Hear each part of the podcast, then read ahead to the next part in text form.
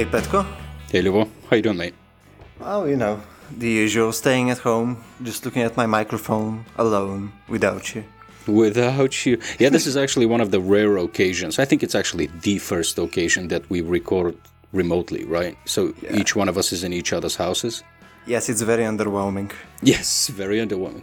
Pretty depressing as well. You know, I was thinking that probably the limited space, even though it's my own home, you know, I stay in the bedroom. Because there I have a desk, you know, and my home setup is there.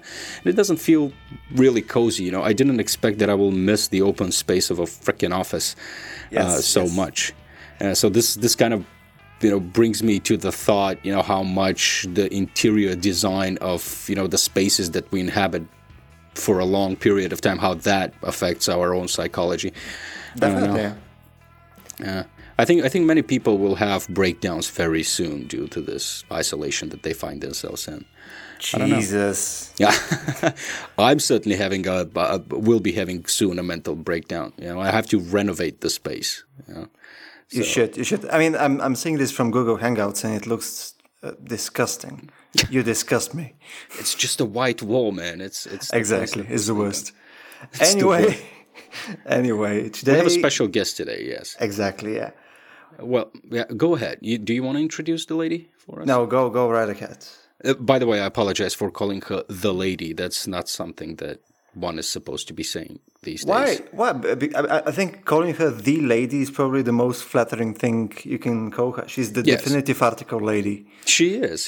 Gily Ron. Gily Ron is her name. She was our guest during our the big Ratio event that we had in the autumn, right? This November. Was our fall event in November, yes. She was part of a panel that was called with the fascinating name, So Many Doomsdays, So Little Time. She was in a discussion together with Peter Watts, with Yuri Avev and Martin Moder, who were participants, you know, within Ratio as well. And they were having a discussion about, what was it, anti-utopias?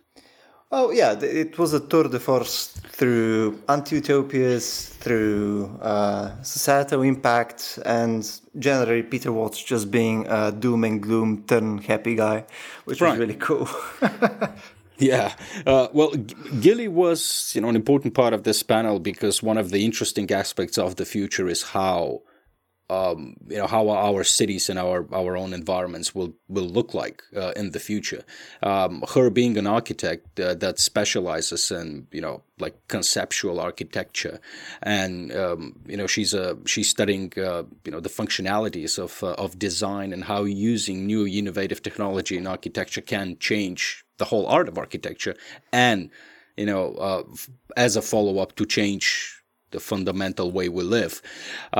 So as part of this panel, she was addressing these things, and we were also having a conversation about the same things during our podcast. I believe we recorded that, when was it? Well, in November, right? November or December, yeah. It was like 3 months ago, before the coronavirus. Right. So our listeners will be surprised not to hear anything about the coronavirus in this episode, well, except this time that we actually just did that. So we apologize for that. So we wanted to deliver some sort of escapism for you guys, but no, you're going to hear it again. Coronavirus. Anyways, you want to go ahead and start with the recording? Sure. Let's hear it from Gily Ron. All right. So Gily, welcome. Thank you. Gily, I've been going through your bio. Can you please explain to me what an algorithmic designer means? Okay. So parametric design is an elaborate way of saying that you're using computers and code-generated design, and it is often referred to as parametric because you have more than a single input into your design. There's a really interesting history of how computers were introduced into architecture design since the 90s and later on. Shall I tell you the story? Please. Mario Carpo writes about it in his book, The First Digital Turn, basically describing the history of how computers were introduced. And you know that now in everyday practices, people use computers instead of drafting with their hands, but it's not the only thing they do. So you have your immediate advantages of being able to do Control Z, Control X, Control Y, redo, undo, save, repeat, copy segments of your design. But once you open it to more inputs, your design becomes more elaborate.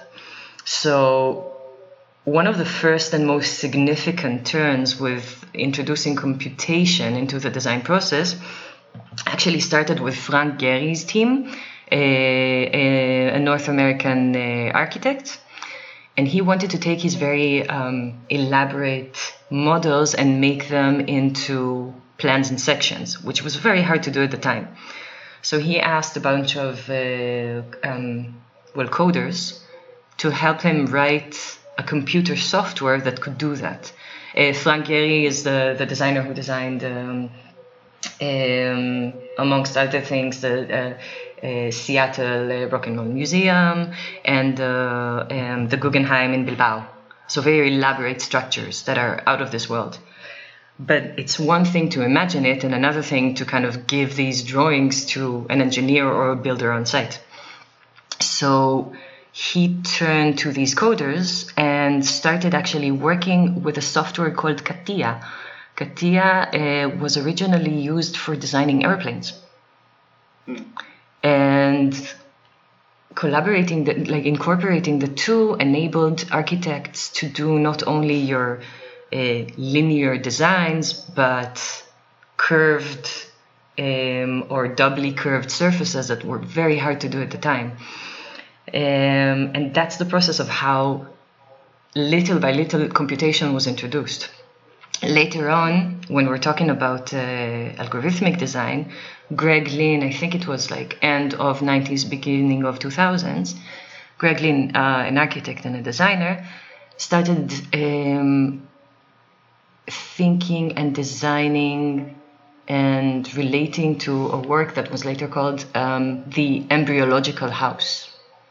Basically a structure that grows around your inhabitant, and the structure itself was designed as if it has its own DNA sequence, and it grew and it had different variations. So the idea... Sounds like a cancer. Sorry? It sounds like a cancer. In a sense. So imagine what Lynn did, instead of having this one perfect design that had to be executed, like an engineering problem. How do you take a 3D model made in paper and make it into 2D drawings? So like a descriptive geometry later to become an engineering problem. He thought, actually, when designing a thing, a space, you could relate to many parameters and you can have different variations. And this first proposal actually could become several proposals as it grows over time, and it shifts and it changes according to the end user's needs.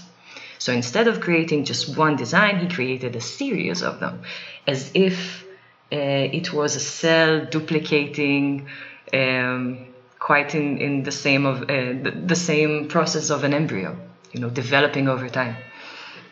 This later progressed into what today we know as parametric design, and more specifically, generative algorithms. So generative algorithms have to do with an imitation of how a design is created in nature.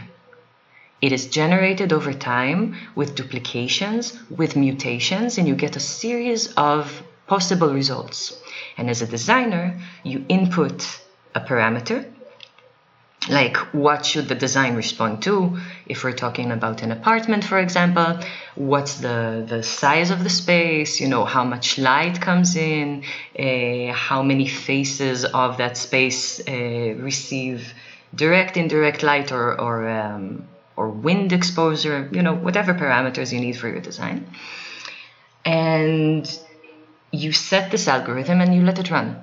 first generation, second generation, insert a mutation here and there, kind of tweak the design. And in the end, you have a series of possible options to choose from. And you choose the one that's best fitted with your scenario. It's a whole different take on design. It's not the single mind architect who's a genius who knows from the beginning what it should be, but rather a series of possible results, and you select the best fitted one, and even more so, you try to tweak and insert mutations, quote unquote, into it to maybe allow for some results that you couldn't foresee yourself, but the computer could. So basically it's like a natural selection for buildings. Something like that, only the selector in the end, I mean at the moment where we are, is the designer. What's really important about these processes, because many times when we talk about algorithmic design, people say, well, where's the human factor in it? If the computer is doing all the job, what are you as an architect doing? And I feel it's important to point out that the preliminary stages of those design proposals have everything to do with your knowledge as a designer. You have to set the parameters and a desired outcome, so you know where your process is going towards. That way you can check by the end of that process whether or not you arrived at a desired result, whether or not your parameters are kind of linked with the end result. So you set it. So the process is not really deprived of creativity, right? I mean, it's not at all. In a way, what you're doing is you're letting the computer do what it does best, running almost infinite amount of information, on computational power rather than the human one.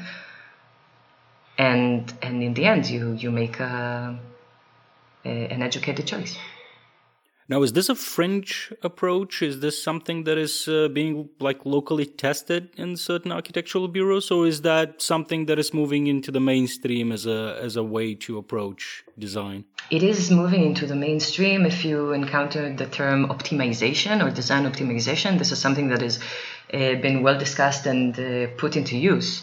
Autodesk, for example, has been using optimization processes in airplane designs. Actually, this optimization process, when we're talking about optimization, is a lot like that biological oriented, call it natural selection, because you see, over time, what doesn't best fit your solution is kind of moved aside, and you converge towards a specific solution fit for the scenario. What's also interesting about it is that it's moving away from that very industrial approach to design that says this is the one design. This is it more or less fits everyone, mm-hmm.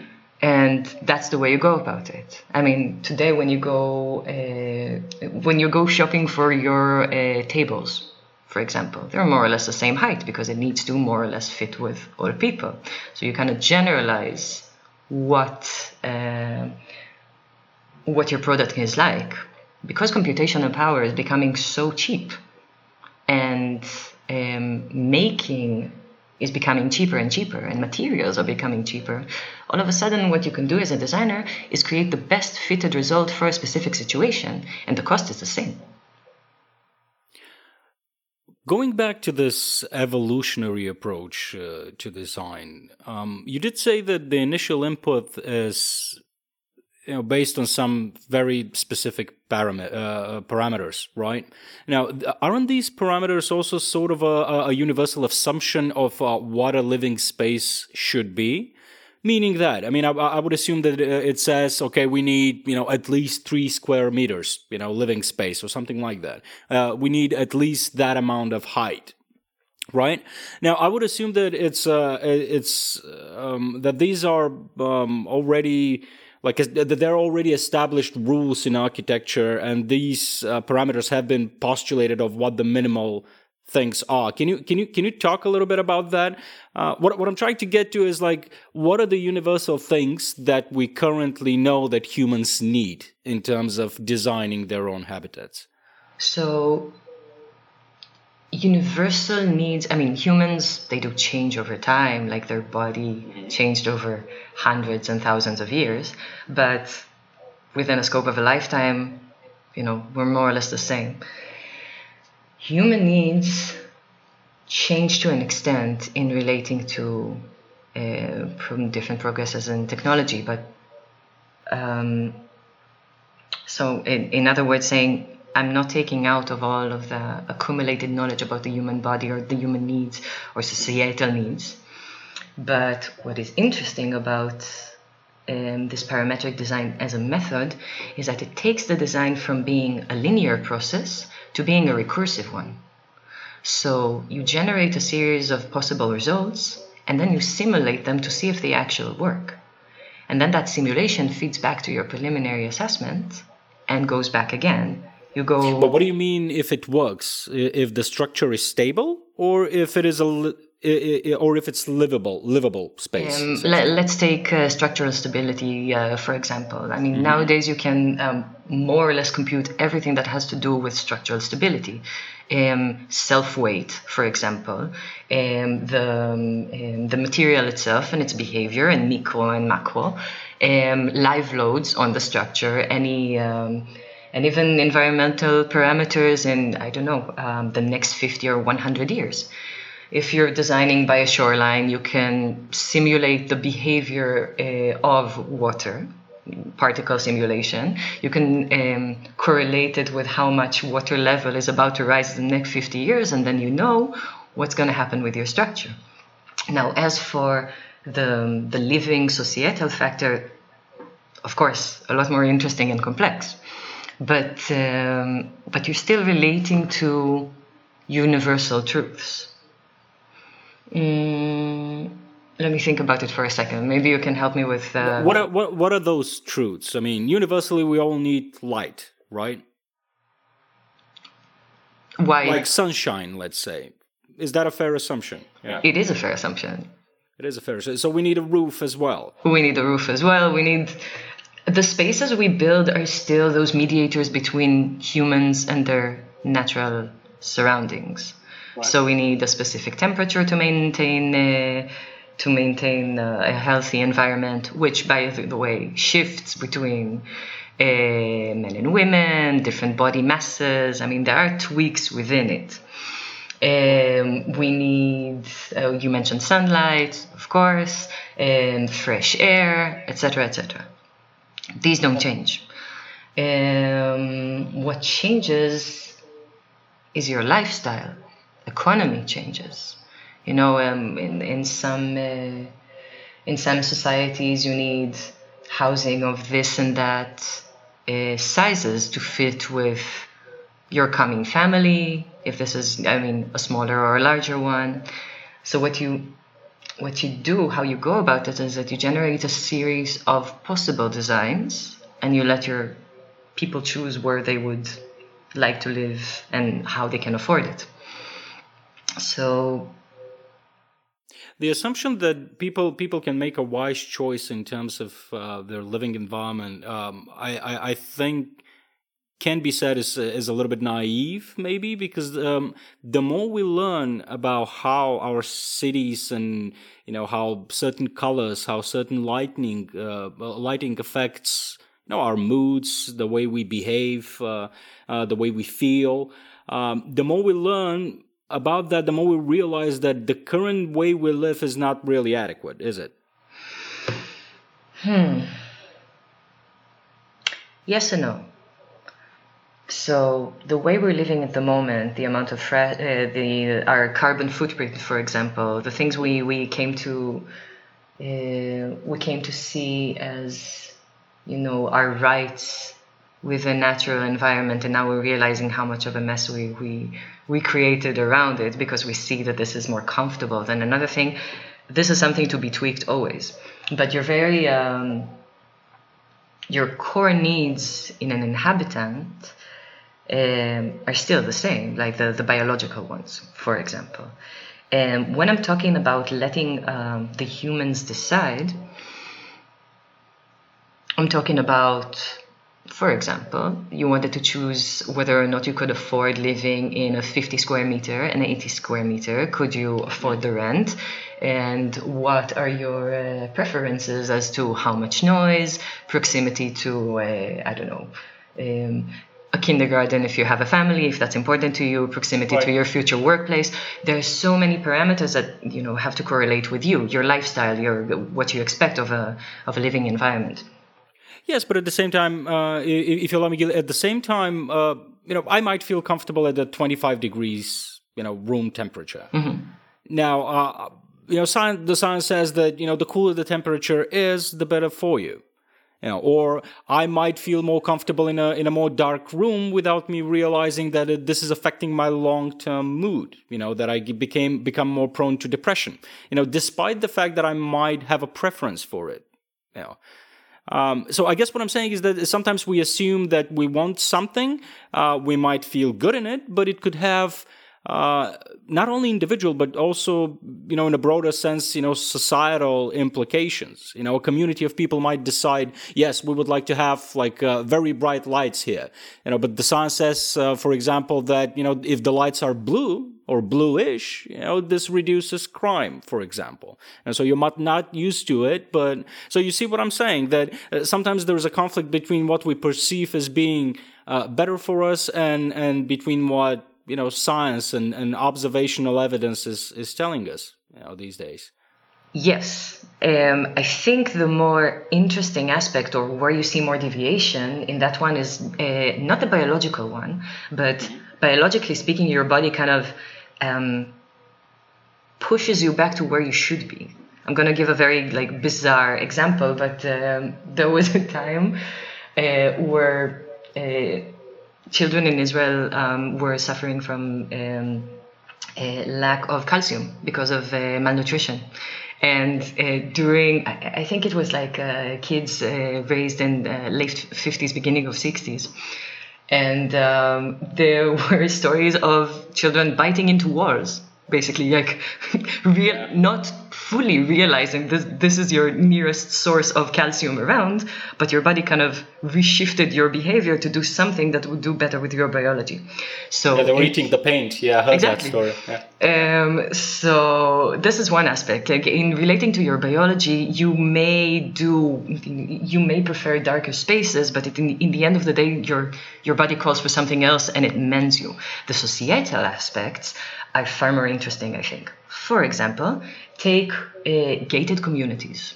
People prefer, if you ask people, they would prefer to live next to people who are exactly like them. Same societal status. If they're parents, they would rather live next to other parents, so their kids have to, have who to play with in the afternoon. They could carpool, they could share, etc., etc. And there's something to be said about like a sense of a community within same societal status. Like you're not feeling awkward by a person who's poorer than you. You don't you're not intimidated in any way.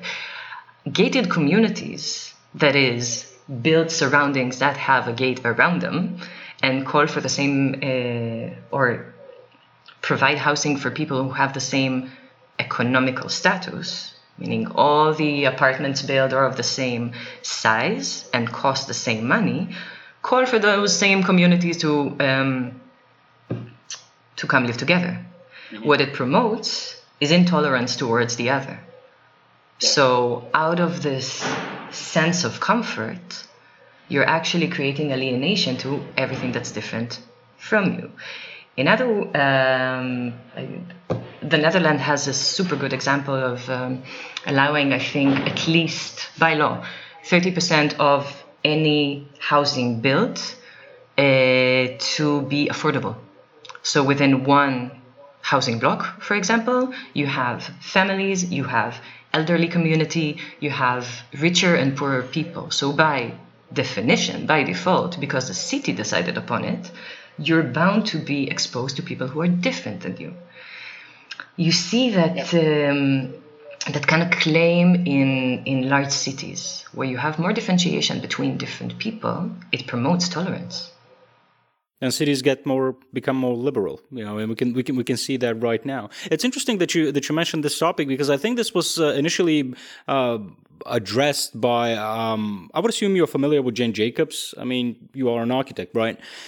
So in the 60s, she postulated these principles in her very famous book, The Life and Death of Great American Cities.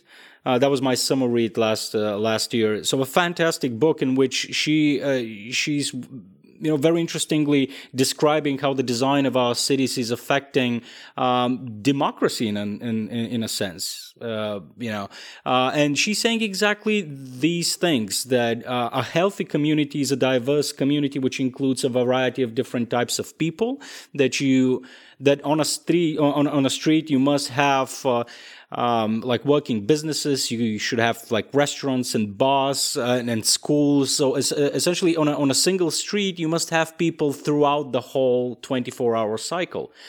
And studies show that these are the safest places that you can be. You know, people assume, okay, there is a bar on my street, there might be brawls, people will be coming here at night. But the presence of people itself promotes safety, because the community polices itself in a sense.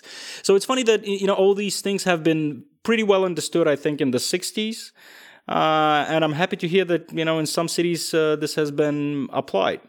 But at the same time, we can see, like in Sofia right now, we have a lot of new buildings coming out, and as you said, gated communities is the place to go now. People, want to leave these post-communist communal places in which, in a single block, you have, the population of a small town. Sometimes like up to 600 to 700 people, and they want to leave these places and go into a gated community. So I don't know. I mean, what are the trends? You live in Berlin right now, right? So Berlin is a quite interesting mixture of both this Corbusier style of socialist, building in the eastern part, and then you have, probably the more eclectic approach in Western Berlin. So what are your observations of, how society functions, and whether there are differences between who lives in which part of town? So Berlin is an excellent example of this cosmopolitan city, and often I'm asked if I feel comfortable moving here. I grew up in Tel Aviv, a much smaller city, and Berlin with its history, or Germany with its history, being a Jewish person immigrating to Germany, has a lot of, let's call it live loads.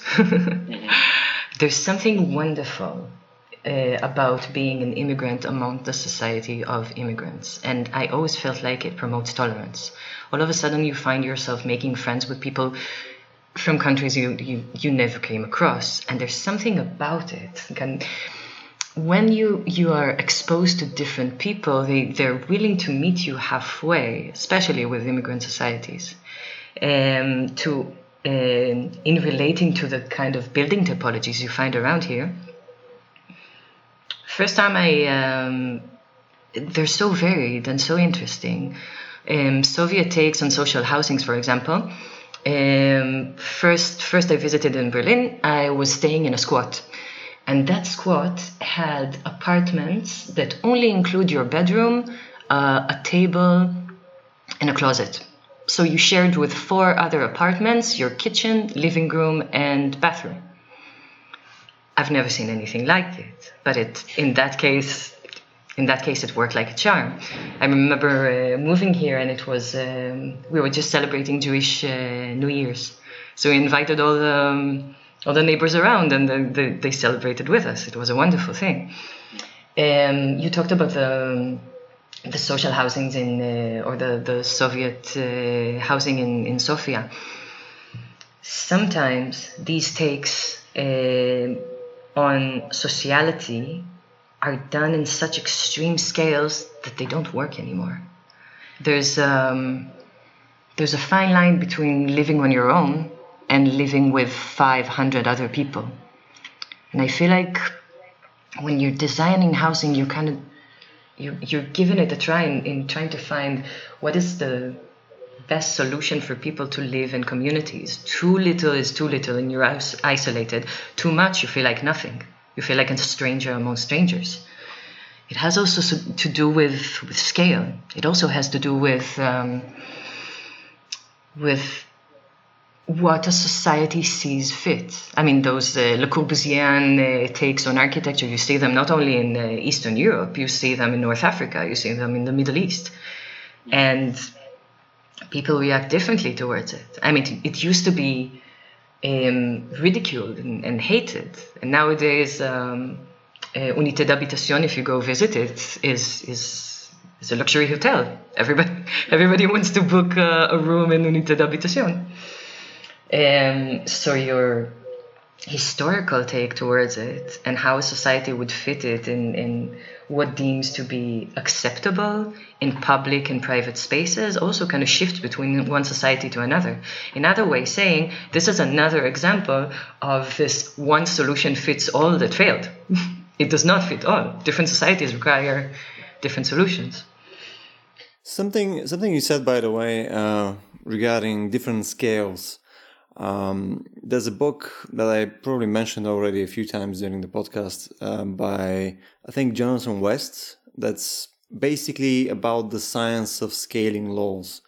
So essentially, when you have cities which have different size, you can, based on the amount of inhabitants, tell how, let's say, what's the length of the sewage system, what's the length of the roads, how many meters of cable for telecommunication is laid down, etc. And based on those laws, you have some amount of predictive power as well. So you can say what is the likelihood of crime in bigger cities. You can basically say what kind of optimizations you have in terms of bigger cities, etc. So my question is, do you, as an architect, maybe as somebody that also deals with city planning in a way, at least intellectually, what are the benefits in living in bigger cities versus smaller cities, and how big is too big? I mean, is there a line after which it isn't actually a city or something else? That's a super interesting and complex question. How big is too big is something we're addressing, I think, nowadays in politics as well. How big is too big for nations, for example? How big is too big in relating to a society? When do we get to agree on the same topics? Ooh, how big is too big? I don't know. I mean, I was living in Tel Aviv and I love that city. And you go out on the street, it's a city of less than 1 million people. Center of Tel Aviv is, I think, roughly the size of Kreuzberg, a neighborhood in Berlin.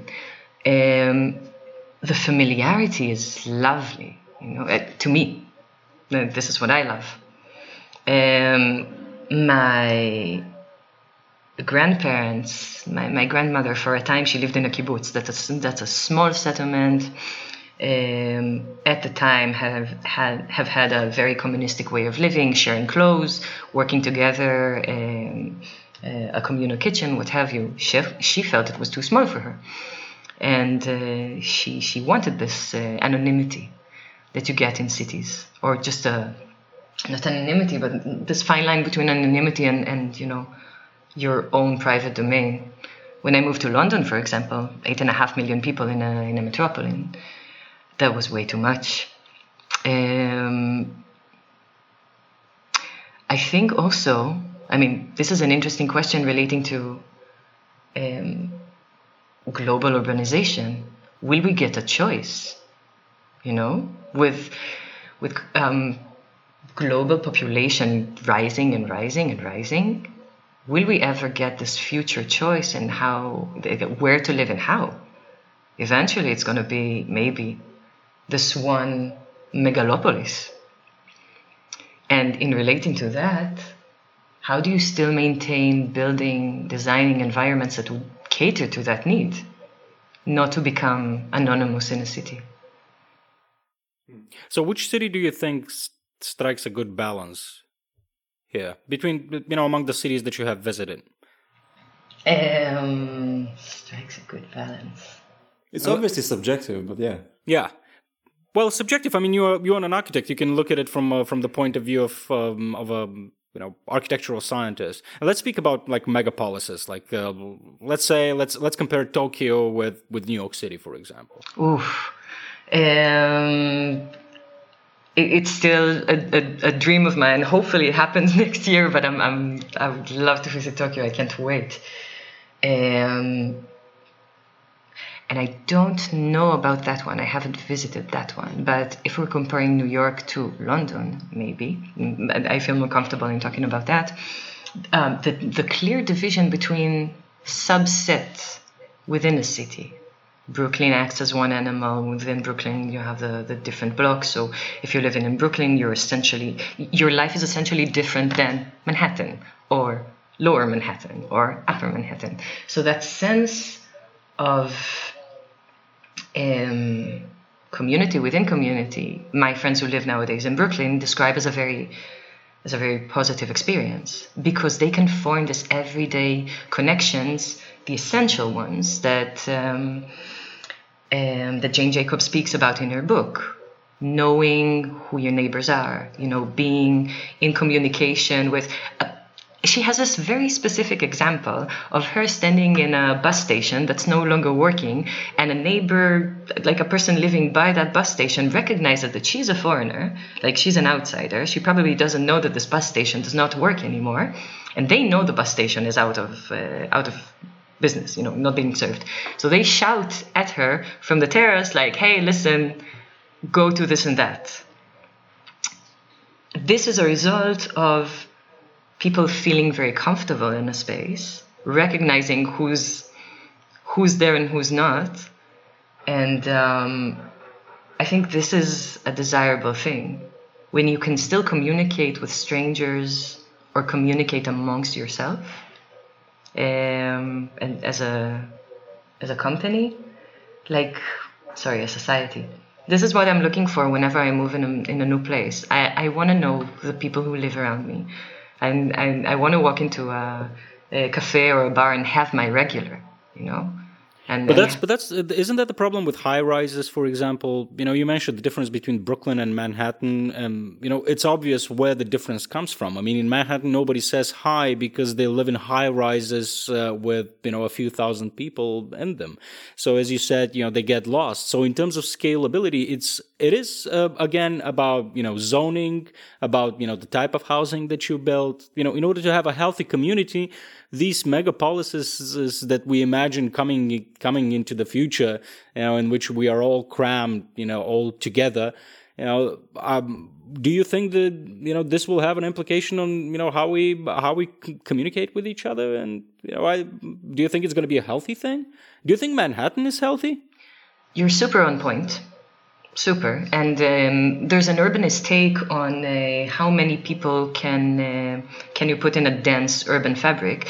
And the school that opposes those mega high-rise is actually looking at Paris as a model city of a dense and active urban fabric, basically saying if you're limiting your building heights to 8 stories high, you can actually put more people per built environment and still maintain these everyday connections. And I'm with that school. There are urban legislation regarding to high-rise. You need to have a perimeter around it that makes one high-rise separated from the next one in relating to structural stability, amount of air and light, etc., etc. When Le Corbusier, for example, is designing Ville Radieuse, there are huge spaces between one megastructure to another. In his mind, he saw this as a very healthy thing, having these gigantic gardens separating between one to another. And he thought communities within those high-risers could form a community inside the building. It didn't work. And also these large spaces between buildings, nobody knows. It wasn't clear whose, call it, fault or responsibility is to take care of those. So they became slums, like on the inside and on the outside. And you see that in in every example of those massive social housings. Another take on, you know, a terrible future of the high rise you see in J.G. Ballard's book High Rise, where a whole community is forced to stay in that, no, not forced, is living in that same high rise, and you, poor people on the bottom rows and the richest people on the top. And when they don't even converse, right? They don't have the public spaces, they don't have the public realm. They're missing something essential that happens spatially in the city but does not happen in a single building. And the result, of course, the rich are having their party, and you have a bottle of champagne dropping from one of the top floors onto one of the poor housing, and could, you know, easily kill someone, but nobody cares. The party continues. So even in sci-fi, those building typologies are already predicting, you know, something terrible is about to happen. Another aspect of it is the materials used for those. So the high rise that you see in lower Manhattan, I mean, it was speculated as early as the 90s that these full-on glass facades are going to do terrible things to built environments, and now it's proven. They're actually giving rise to temperatures around them. So temperatures inside the city in those areas are 2 degrees Celsius higher than the rest of it. It's crazy. Yeah. It's changing. It's also affecting wind turbulences, like in the airflow around the city. And these are factors that we have to give thought to, because it's changing where we live, and it's changing the quality of how we live. Yes, it's interesting that you mentioned that. I've always had the belief that the way that our cities were built, you know, in the last 45 years, you know, with this Corbusier style, you know, social type of housing buildings, that it really has an impact on, you know, our general feeling as citizen and how we behave with each other. And I think this is sort of related to us to aesthetics as well. I think that a boring facade, you know, does affect your mood, you know, in a very substantial way. There is a big difference between, you know, walking, and you can see that even in, I don't know, in a secession-like type of neighborhoods in Vienna, where it's just freaking boring. You know, it doesn't matter that it's, you know, more classic way of building. And so, having said that, you know, building all these, you know, made out of the same, how do you say that, pattern buildings. You know, it really makes us depressed, you know, and this in combination with crumbling infrastructure. For instance, we have the sidewalks that are, you know, a total mess here in Sofia. So a simple thing like the fact that you have to look at your feet all the time and not at your fellow citizens or, you know, up in the sky, you know, cumulatively, I think this really affects on how we behave towards each other and how we feel internally. I super agree. When you're living in a place that looks like nowhere place, and you can't differentiate where is home, there's a term for it also in architecture, like a sense of place. I mean, different takes on architecture talk about aesthetics, and humans relate to that. Like, the beautiful alleviates us, the sense of time, you know, old versus new. This is something we need. I haven't dove into the subject, but as a person living in built environments, I feel the same way. And citizens feel the same way. There are better places to live in, and there are worse places to live in. It has to do also with what the city looks like. It also, feeding back to what Jane Jacobs said, like the eyes looking towards the street are essential for your safety, for communicating, for allowing things to happen in an urban space and in your public domain. If you put a wall around your house, nobody looks at the street, nobody goes in and out. All of a sudden, the sidewalk becomes a very dangerous place to walk in. And if the sidewalk is very narrow and, you know, you're giving most of the public space to cars, for example, then you have wall on one side, cars on the other side. If you're in trouble and you call for help, who would come to help you? Where would you meet? Where would you randomly, you know, meet your next best friend, the love of your life, or just, you know, enjoy a moment. If you're building environments that are not worth living in, like, why do that? What is your take on graffiti? I love it. Because I'm living in Berlin. I'm a sucker for graffiti. Some people say that it's a dangerous thing to have. Oh, at least I think some of our urban planners have a problem with those, which is idiotic. Wow. Yes. No strong opinions. Yes. That's an interesting take because not all graffitis are wonderful and not all graffitis are beautiful, and some of it, sure, like Gily was here, is just, you know. Thank you. But in its basis, a human need to leave a mark somewhere is, I can relate to that. And walking around Berlin and seeing like layers of history through graffiti, through people jamming up an existing order is something I find fascinating. Even in renewing the Reichstag, when Foster did the renewal and the beautiful glass dome, they kept some of the Soviet graffitis inside. And it's fascinating that a building wears all these layers of history while giving space to both the public and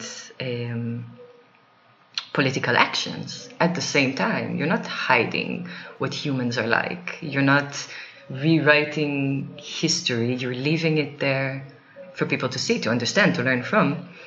So I'm up for graffiti. What do you think? I mean, you did walk around Sofia quite a lot, I would assume. Well, probably not quite a lot, but you did look around. Now, you probably saw this huge monument in the center of the city of the Soviet soldier holding a machine gun above his head. Did you see that? No, I missed out on it. I'm sorry. You didn't? Oh no! So this is a huge, like, monumental complex. It's next to Sofia University, essentially. And there's a huge debate going on right now on what to do with that space. You know, like it feels like half of the people want to get rid of it, like completely renew the place. One suggestion, suggestion from an architectural bureau to build an artificial mountain, you know, around it, like essentially to bury it under rocks. You know, and the other was just to move the whole thing. So, what is your take on these type of controversial monuments that, you know, are a reminder of something that we don't necessarily want to remember, but at the same time we pretty much have to remember? So what would you do in a situation like that? As I missed out on this one, and I'm very sorry I have, is it okay if I answer about some monuments from Berlin, whom I know better? Sure, yeah. So Berlin is a city filled with memories. World War II and before, and the wall, and, you know, so communism, then, you know, now, and nowadays, there are several monuments around the city, and some are there in a very, like, how can I say this? Very out in the open and for you to see and experience, and some are suggestive.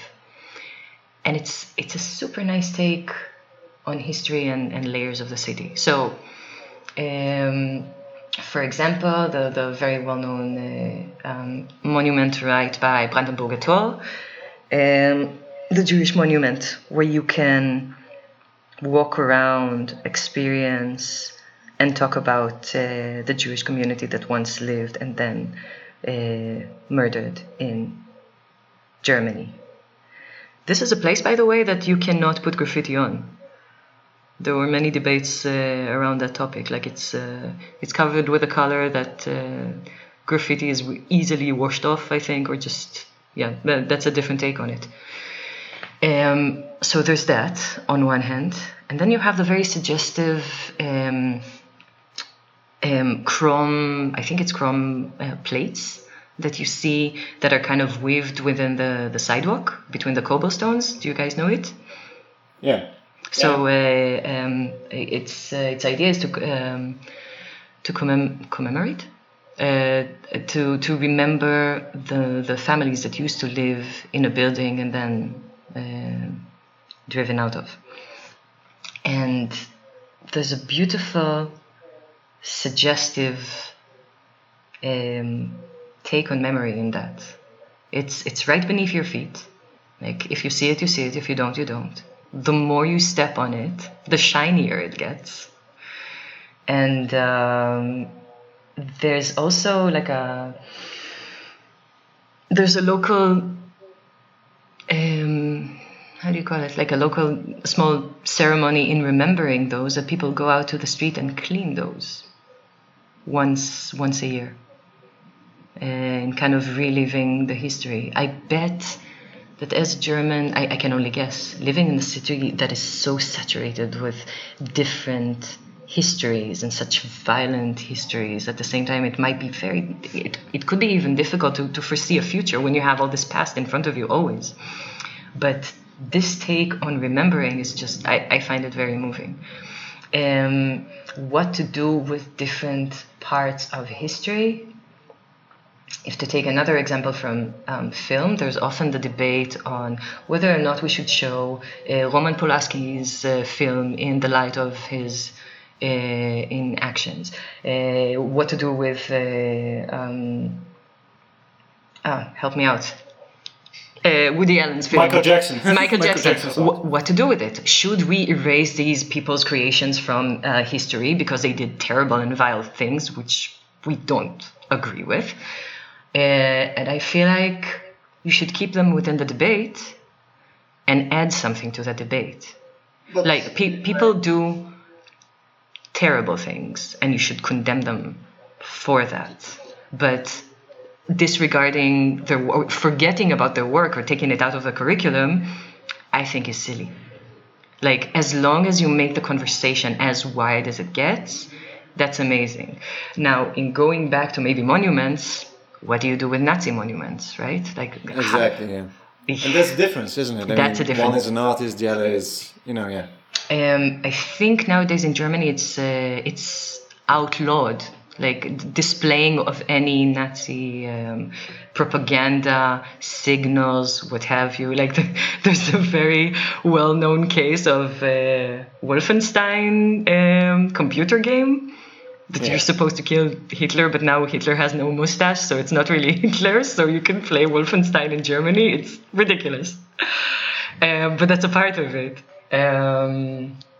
What do you do with such exhibits of hate? Well, I guess every case requires a different answer. Sorry for not fully answering this one, but yeah. Yeah, but if we go back to like condemning artists in general, because this is, at least in the last few years, is like a really common theme. Whether if it's like musicians, comedians, etc. I don't know. I mean, would you say that there is anything that's objective? I mean, it's objectively good or bad or whatever regarding a condemnation or an approval of that, as opposed to just, taking a subjective stance and saying, I don't know, I mean, I just didn't enjoy whatever the fuck that guy said, and that's why I will not listen to his music or listen to his whatever. Or rather, there is some kind of objective ethical stance which binds you to decide against, using his content or whatever. Because the connection was a bit spotty, could you repeat the last part? I'm really sorry. So my point is, would you say that there is some kind of, let's say, ethical point that kind of binds us to maybe take a step back and not use somebody's music, for example, Michael Jackson or Louis C.K. or whatever, whichever you prefer, or rather it's entirely subjective, and whether you enjoy it or not, it's something that's basically just on your end? Is there something society needs to do? Louis C.K. is a very current example. I think he just had, or he's about to have, a second show in Israel, and all of a sudden there was this debate, like, in the light of everything that's known of what he did to his female assistants and the way he, you know, he used his power. Do we give this person a stage? I think giving a stage or erasing from history are two different things. And as a society, we do have rules that bind us, and we redefine these rules as history moves on.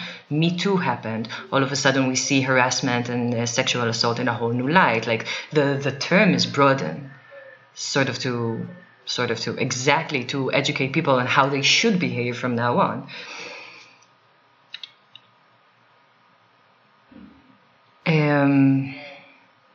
An Israeli well-known singer was abusing his power and have had sex with minors, parties of sex with minors.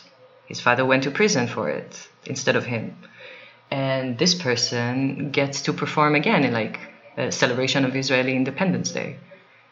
I'm against it. As a society, you should point out what is morally right or wrong, and you should follow it. Would I take out all of his previous work out of, would I erase it? No. But then you have a choice. You have a choice of which voices you promote and which behavior you condemn or push towards. Is it forever? No, but you have to show at least remorse and do something about it. You did something wrong.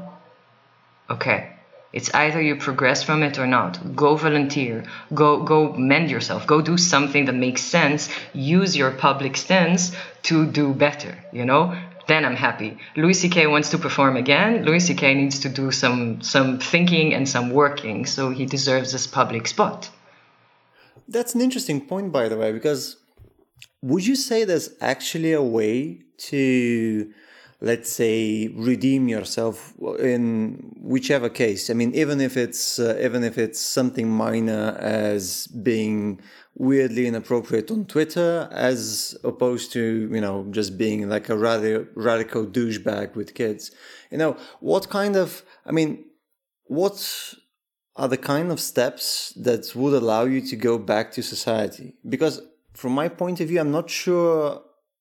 I mean, at least for me, it's not really clear what would be enough for any of those cases, whether if it's something minor, something medium, something huge or disgusting.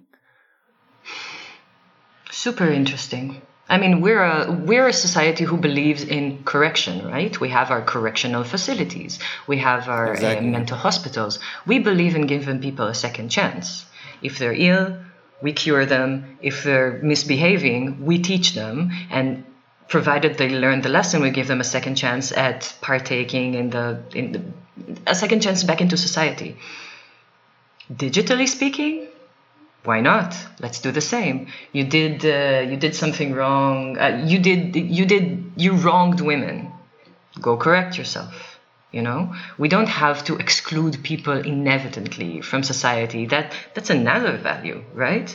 If we're striving towards a better, more functional society, then taking responsibility, being active in trying to correct it, to do better, to, especially if you're well known, use your well knownness to do better, then you know what? Why not? Society doesn't have the capacity to forgive, though. Now that's. It seems to me like the society has lost its capacity to forgive. Why? It seems like every small thing or medium thing that you do stains you for life. You know, and people tend to think that thing defines you, which is weird because everybody is stupid about something. You know.